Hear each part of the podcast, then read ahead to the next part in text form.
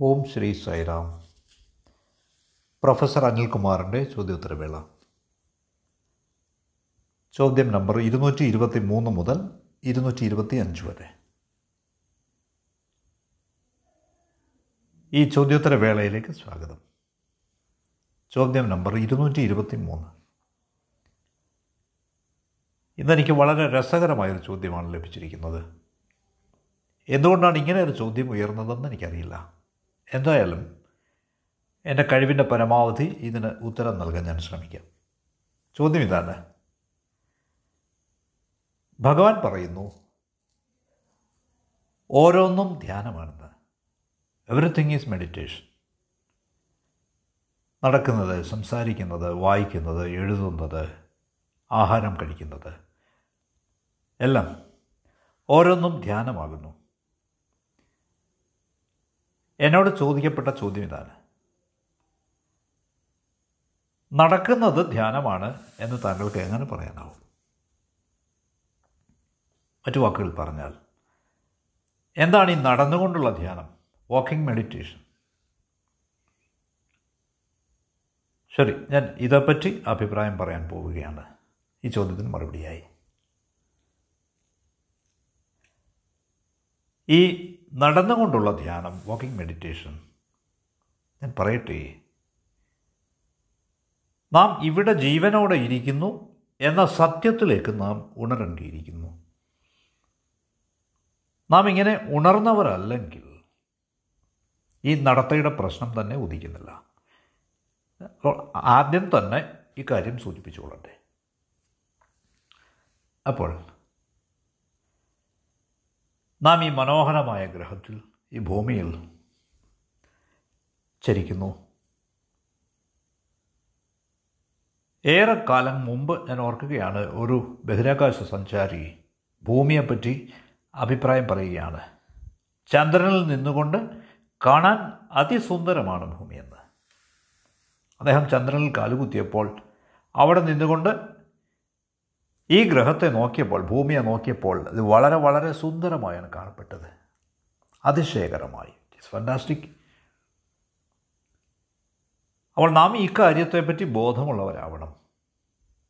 നാം വളരെ അതിസുന്ദരമായ ഈ ഗ്രഹത്തിലാണ് നടക്കുന്നത്.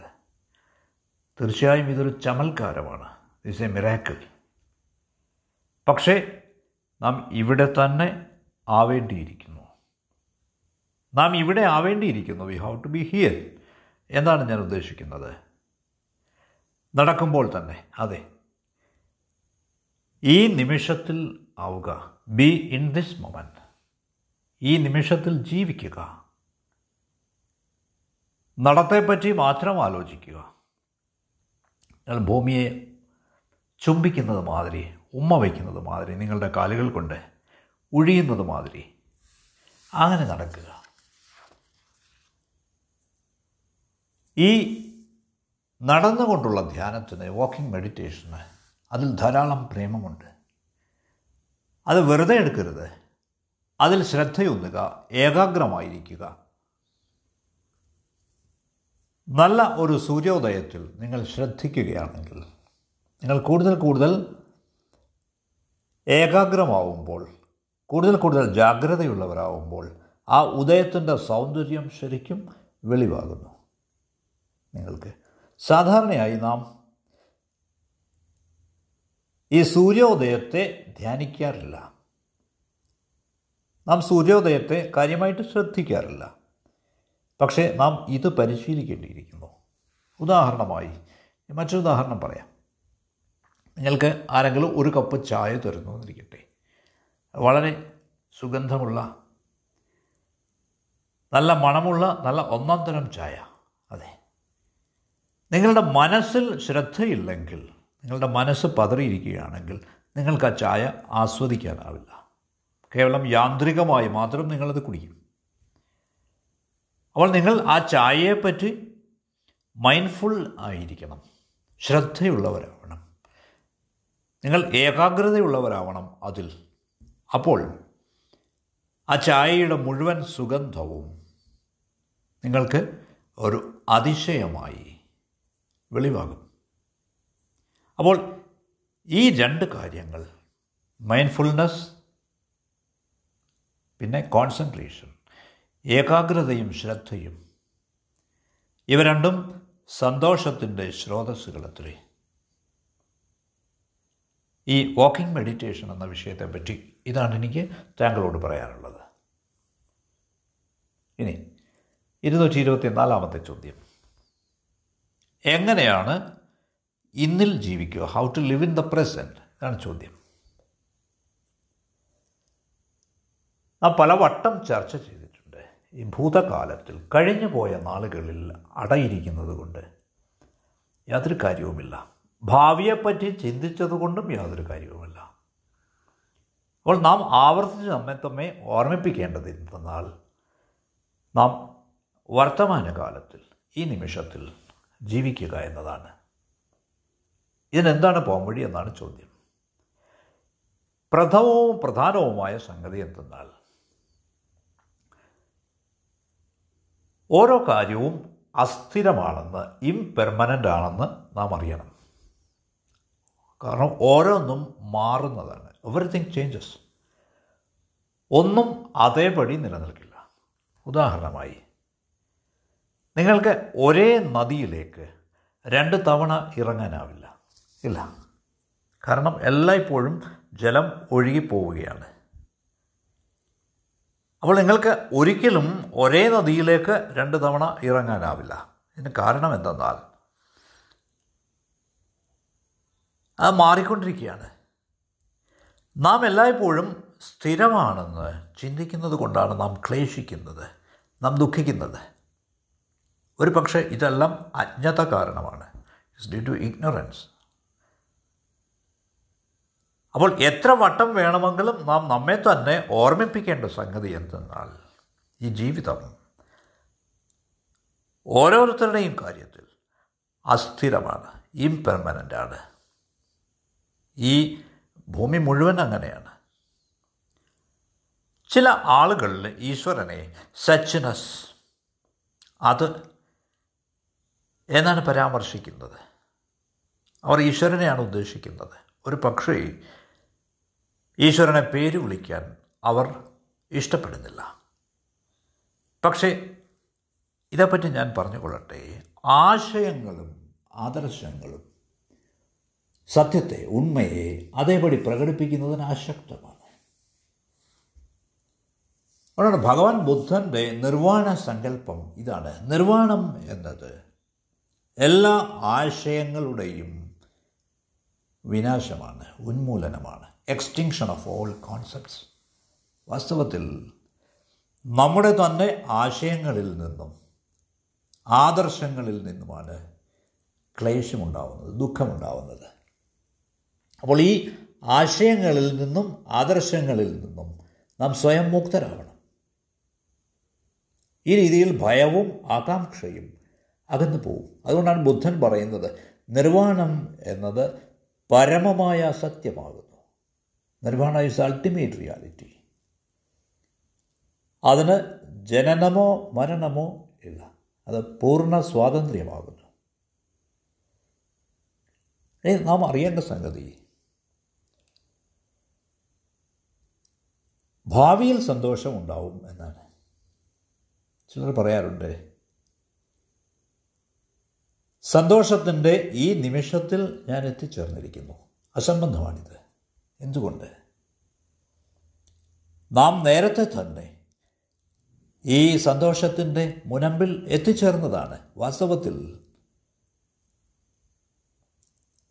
ശാന്തിയിലേക്ക് ആനന്ദത്തിലേക്ക് നാം നടക്കേണ്ടതില്ല യാത്ര ചെയ്യേണ്ടതില്ല. കാരണം നിങ്ങൾ നേരത്തെ തന്നെ അവിടെയാണ്. അപ്പോൾ ഇപ്പോൾ നമുക്കുള്ള സാഹചര്യങ്ങൾ പര്യാപ്തമാണ്. നാം സന്തോഷിക്കാൻ ഒരേ ഒരു കാര്യം മാത്രമേ ഉള്ളൂ. നാം ഈ നിമിഷത്തിൽ ജീവിക്കണം സ്വയം. അപ്പോൾ നിങ്ങൾക്ക് ഈ ശാന്തിയെയും ആനന്ദത്തെയും തൊടാനാവും. ഇനി ഈ സുഖദുഃഖങ്ങളെപ്പറ്റി പ്രഷർ ആൻഡ് പെയിൻ ഈ ക്ലേശങ്ങളെപ്പറ്റിയും ആനന്ദത്തെപ്പറ്റിയും എന്തു പറയുന്നു? നാം താമരപ്പൂവിനെ നോക്കുക. താമരപ്പൂവ് ചെളിയിലാണ് നിൽക്കുന്നത്. ഇത് ഉദാഹരണമാണ്. ഈ ദുഃഖം ഈ ക്ലേശം ഈ താമരപ്പൂവ് പോലെയാണ്. ഈ ചെളിയില്ലെങ്കിൽ താമരപ്പൂവും ഇല്ല. അപ്പോൾ എന്തിനാണ് ക്ലേശിക്കുന്നത്? ക്ലേശം എന്തിനാണ്? അപ്പോൾ നാം അറിയേണ്ടത് ഈ ക്ലേശം നല്ലതിനാണ്. എന്നാണ്. ഈ താമരപ്പൂവ് ചെളിയിൽ നിന്നാണ് ഉത്ഭവിക്കുന്നത്. അപ്പോൾ ഈ ചെളി എന്നത് ക്ലേശത്തെ ദുഃഖത്തെ സൂചിപ്പിക്കുന്നു. പക്ഷേ ഈ താമരപ്പൂവോ അത് ആനന്ദമാകുന്നു സ്വയം. ഇത് നഗ്നമായ സത്യമാണ്. അപ്പോൾ താമരപ്പൂവിൽ നിന്നും നമുക്ക് പഠിക്കാവുന്ന പാഠം ഇതാണ്. ഒറ്റൊരു കാര്യം മാത്രം. നമുക്ക് ഈ നിമിഷത്തിൽ ജീവിക്കാനാവണം. നമുക്കതിന് കഴിയുന്നില്ല. എന്തുകൊണ്ടെന്നാൽ നാം ചിന്തകളിൽ സ്വയം നഷ്ടപ്പെട്ടവരാകുന്നു we are lost in thought ചിന്തയിൽ നഷ്ടപ്പെട്ടത് എന്നതുകൊണ്ട് ഞാൻ ഉദ്ദേശിക്കുന്നത് ആകുലതകളിൽ വ്യാധികളിൽ നാം നഷ്ടപ്പെട്ടവരാകുന്നു നാം കേവലം ഭാവിയെപ്പറ്റിയും ഭൂതത്തെപ്പറ്റിയും മാത്രമാണ് ചിന്തിക്കുന്നത്. അത്രമാത്രം നമ്മുടെ പ്ലാനുകളിൽ നാം സ്വയം നഷ്ടപ്പെടുന്നു. നമ്മുടെ ദേഷ്യത്തിൽ നമ്മുടെ കോപത്തിൽ നമ്മുടെ ആകാംക്ഷകളിൽ സ്വയം നഷ്ടമാവുന്നു. അതുകൊണ്ട് നമുക്ക് സ്വയം ഇവിടെ ആവാൻ കഴിയുന്നില്ല. ഇതേപോലെ ഈ നിമിഷത്തിൽ ജീവിക്കാൻ നമുക്ക് കഴിയുന്നില്ല. അതുകൊണ്ട് ഈ വർത്തമാന ജീവിതത്തിനായി നമുക്ക് കഴിയുന്നില്ല. പക്ഷേ പരിശീലനം കൊണ്ട് നമുക്ക് സ്വയം മുക്തരാവാം. ഈ തടസ്സങ്ങളെ മറികടക്കാനാവും. ഈ വർത്തമാന ജീവിതത്തിൽ നമുക്ക് സ്വയം നമ്മെ തന്നെ ഉറപ്പിക്കാനാവും. ഇത് നാം മനസ്സിലാക്കണം. ഇത് നാം പരിശീലിക്കേണ്ടിയിരിക്കുന്നു. അപ്പോൾ ഈ നിമിഷത്തിൽ ജീവിക്കുക എന്ന ഈ വിഷയത്തെപ്പറ്റി ഇതാണ് എനിക്ക് പറയാനുള്ളത്. ഇനി ഇരുന്നൂറ്റി ഇരുപത്തി അഞ്ചാമത്തെ ചോദ്യത്തിന് മറുപടിയായി. പറയട്ടെ ഭഗവാന്റെ ദിവ്യപ്രബോധനങ്ങൾ ആവർത്തിച്ച് ആവർത്തിച്ച് കേൾക്കുന്നതിന് മനസ്സിലാക്കുന്നതിന് നാം ഭാഗ്യം ചെയ്തവരാണ്. ഈ ആധുനിക യുഗത്തിൽ സ്വാമിയുടെ പ്രഭാഷണങ്ങൾ കേൾക്കാനുള്ള ഭാഗ്യം നമുക്കുണ്ടായി. റേഡിയോസായി ചാനൽ പോലെ ഉള്ള മാധ്യമങ്ങൾ വഴി കാസറ്റുകൾ വഴി നമുക്ക് ഭഗവാന്റെ ദിവ്യ പ്രഭാഷണങ്ങൾ കേൾക്കാൻ അവസരങ്ങൾ കിട്ടിയിരിക്കുന്നു. ധർമ്മം എന്നത് വലിയ വെളിച്ചമുള്ള ഒരു വിളക്കാണ്. ആളുകൾക്ക് അവരുടെ സ്ഥിതി ആഴത്തിൽ നോക്കിക്കാണുന്നതിന് സഹായിക്കുന്നു. ക്ലേശങ്ങളിൽ നിന്ന് അവരെ മോചിപ്പിക്കുന്നു. അത് ഭഗവാന്റെ പ്രബോധനങ്ങൾ ടീച്ചിങ്സ് വളരെ വളരെ സഹായകരമാണ്. ഭഗവാന്റെ പ്രഭാഷണങ്ങൾ ജ്ഞാനമയമായ ധർമ്മമാണ്.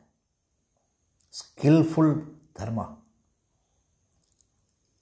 അത് നമ്മെ നമ്മുടെ ക്ലേശത്തിൽ നിന്നും മോചിപ്പിക്കുന്നതിന് നമ്മെ സഹായിക്കുന്നു.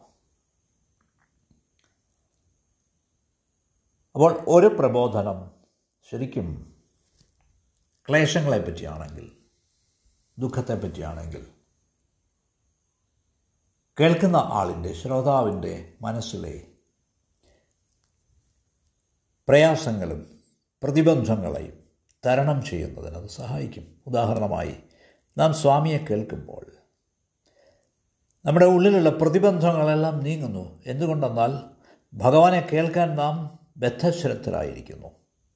കാരണം ഈ പ്രബോധനങ്ങൾ ഈ ടീച്ചിങ്സ് നമ്മുടെ ജീവിതത്തെ പറ്റിയാണ്. നമ്മുടെ ക്ലേശങ്ങളെ പറ്റിയാണ്. അത് വ്യക്തിപരമായി നിങ്ങൾക്ക് നേരെ ഉള്ളതാണ്. ആ ഗുരു നേരെ നമ്മുടെ ഹൃദയത്തിലിരുന്ന് നിങ്ങളോട് മാത്രം നിങ്ങളോട് സംസാരിക്കുന്നതായി നിങ്ങൾക്ക് തോന്നുന്നു. ഇതാണ് ദിവ്യ സന്ദേശങ്ങളുടെ പ്രത്യേകത. യുണീക്യാസ് ഈ മുഴുവൻ പ്രബോധനവും ടീച്ചിങ്ങും നിങ്ങൾക്ക് വേണ്ടിയുള്ളതാണ് എന്ന് തോന്നിക്കുന്നതാണ്. ഒരു നൈപുണ്യമുള്ള ധാർമ്മിക ഭാഷണത്തിന്റെ ലക്ഷണം. അപ്പോൾ നാം ആദ്യമായി ഈ പ്രബോധനങ്ങൾ ടീച്ചിങ്സ് കേൾക്കുമ്പോൾ ഈ പ്രബുദ്ധതയെപ്പറ്റി അറിയുമ്പോൾ ഈ ഉണർവിനെപ്പറ്റി ഉള്ള പ്രഭാഷണങ്ങൾ കേൾക്കുമ്പോൾ ആദ്യമായി കേൾക്കുമ്പോൾ സ്വാഭാവികമായി നാം ചിന്തിക്കുന്നത് ചിന്തിക്കുന്നത് ഇവ നമുക്ക് പുതിയതാണെന്നാണ്. ഇവിടെ നാം വളരെ ശ്രദ്ധിക്കേണ്ടിയിരിക്കുന്നു. ചിലപ്പോൾ നാം സ്വാമിയെ കേൾക്കുമ്പോൾ നമുക്ക് തോന്നാറുണ്ട് ഇക്കാര്യങ്ങളൊക്കെ ജീവിതത്തിൽ ആദ്യമായാണ് നാം കേൾക്കുന്നത്. ഇത് നമുക്ക് പുതിയ കാര്യമാണെന്നാണ്. പക്ഷേ സ്വാമി നമ്മോട് പറയുന്നത് മുഴുവൻ മാനവ മൂല്യങ്ങളും നിങ്ങളുടെ ഉള്ളിലുണ്ടെന്നാണ്. All the human values are in you നിങ്ങൾ നേരത്തെ തന്നെ ദിവ്യനാണ്. യു ആർ ഓൾറെഡി ഡിവൈൻ ഒരൊറ്റ കാര്യമേ ഉള്ളൂ. നിങ്ങളെ അത് ഓർമ്മിപ്പിക്കേണ്ടിയിരിക്കുന്നു. അപ്പോൾ ഇവയൊക്കെ നമുക്ക് പുതിയതാണ് എന്ന് ചിന്തിക്കുന്നതൊരു അബദ്ധധാരണയാണെന്നറിയുക. പുതിയൊരു കാര്യമല്ല. ഇവയെ സംബന്ധിച്ചിടത്തോളം നിങ്ങൾ. എന്തുകൊണ്ട്? നമുക്ക് നേരത്തെ തന്നെ നമ്മുടെ ഉള്ളിൽ ഈ ഉണർവിന്റെ വിത്തുകളുണ്ട്. ഈ വിത്തുകൾ നമ്മുടെ ഉള്ളിൽ നേരത്തെ തന്നെയുണ്ട്. നമ്മുടെ ഗുരുക്കന്മാരും നമ്മുടെ സുഹൃത്തുക്കളും ഈ പദത്തിലുള്ളവർ അവർ നമുക്ക് ഇത് തിരിച്ചറിയാനുള്ള ഈ വിത്തിനെ തൊടാനുള്ള അത് വളരാനുള്ള സഹായം അതിനുള്ള അവസരം നൽകുകയാണ്. അവൾ നമ്മുടെ ഈ പ്രജ്ഞയ്ക്കുള്ളിൽ വിത്തിൻ അവർ കോൺഷ്യസ്നസ് വളരെ ആരോഗ്യപ്രദമായ സാൻമാർഗികമായ ധാരാളം വിത്തുകളുണ്ട്. ഒരു ഗുരുവിന്റെ സഹായത്തോടെ നമുക്ക് നമ്മലേക്ക് തന്നെ തിരികെ വന്ന് ഇവയൊക്കെ സ്പർശിക്കാനാവും. അപ്പോൾ എല്ലാ വിത്തുകളും നമ്മുടെ ഉള്ളിൽ തന്നെയുണ്ട്. ഈ പ്രബോധനങ്ങൾ ടീച്ചിങ്സ് ഉണരുന്നതിന് നമ്മെ സഹായിക്കും. ഈ നേരത്തെ തന്നെ അവിടെയുള്ള ഈ അവയർനെസ് ഈ അവബോധം ഉണരുന്നതിന്. നമ്മുടെ പ്രജ്ഞയിൽ കിടക്കുന്ന മുമ്പ് തന്നെ അവിടെയുള്ള ആ അവബോധം ഉണരുന്നതിന് നമ്മെ സഹായിക്കുന്നു. അപ്പോൾ ഒരു ഗുരുവിന്റെ സാമീപ്യത്തിൽ സത്സംഗം മൂലം സമാന മനസ്കരായ ആളുകളുടെ കൂട്ടമാണ് സത്സംഗം. ഇവ മൂലം ഈ ഉണർവിന്റെ വിത്തുകൾ മുളച്ചു വരും. ഇതുകൊണ്ടാണ് ഭഗവാൻ എല്ലായ്പ്പോഴും സത്സംഗത്തിന് പ്രാധാന്യം കൊടുക്കുന്നത്. നമ്മുടെ ശാസ്ത്രങ്ങൾ വളരെ വ്യക്തമായി സൂചിപ്പിക്കുന്നു. ഒരു ഗുരു ആവശ്യമാണ്. സ്വാമി ആദ്യകാല കവിതകളിൽ ഒന്നിൽ പറയുന്നു ഇതാ എണ്ണയും തിരിയുമുള്ള ഒരു വിളക്ക്. പക്ഷേ ഇത് കൊളുത്താനായി നമുക്ക് ഒരാളെ വേണം. ഇതേപോലെ ധാരാളം വിത്തുകളുണ്ട് പക്ഷേ ഇവയൊക്കെ മുളപ്പിക്കാൻ ആരെങ്കിലും വേണം. അതുകൊണ്ട് നാം ചിന്തകളിൽ നഷ്ടമാവാതിരിക്കുക. നമ്മളെല്ലാവരും ഈ നിമിഷത്തിൽ ജീവിക്കാൻ ശ്രമിക്കുക. സാധ്യമായ ഓരോ രീതിയിലും സന്തോഷമായിരിക്കാൻ ക്ലേശങ്ങളിൽ നിന്ന് മുക്തമാവാൻ. നിങ്ങൾക്ക് നന്ദി. നമുക്ക് വീണ്ടും കാണാം. സൈറാം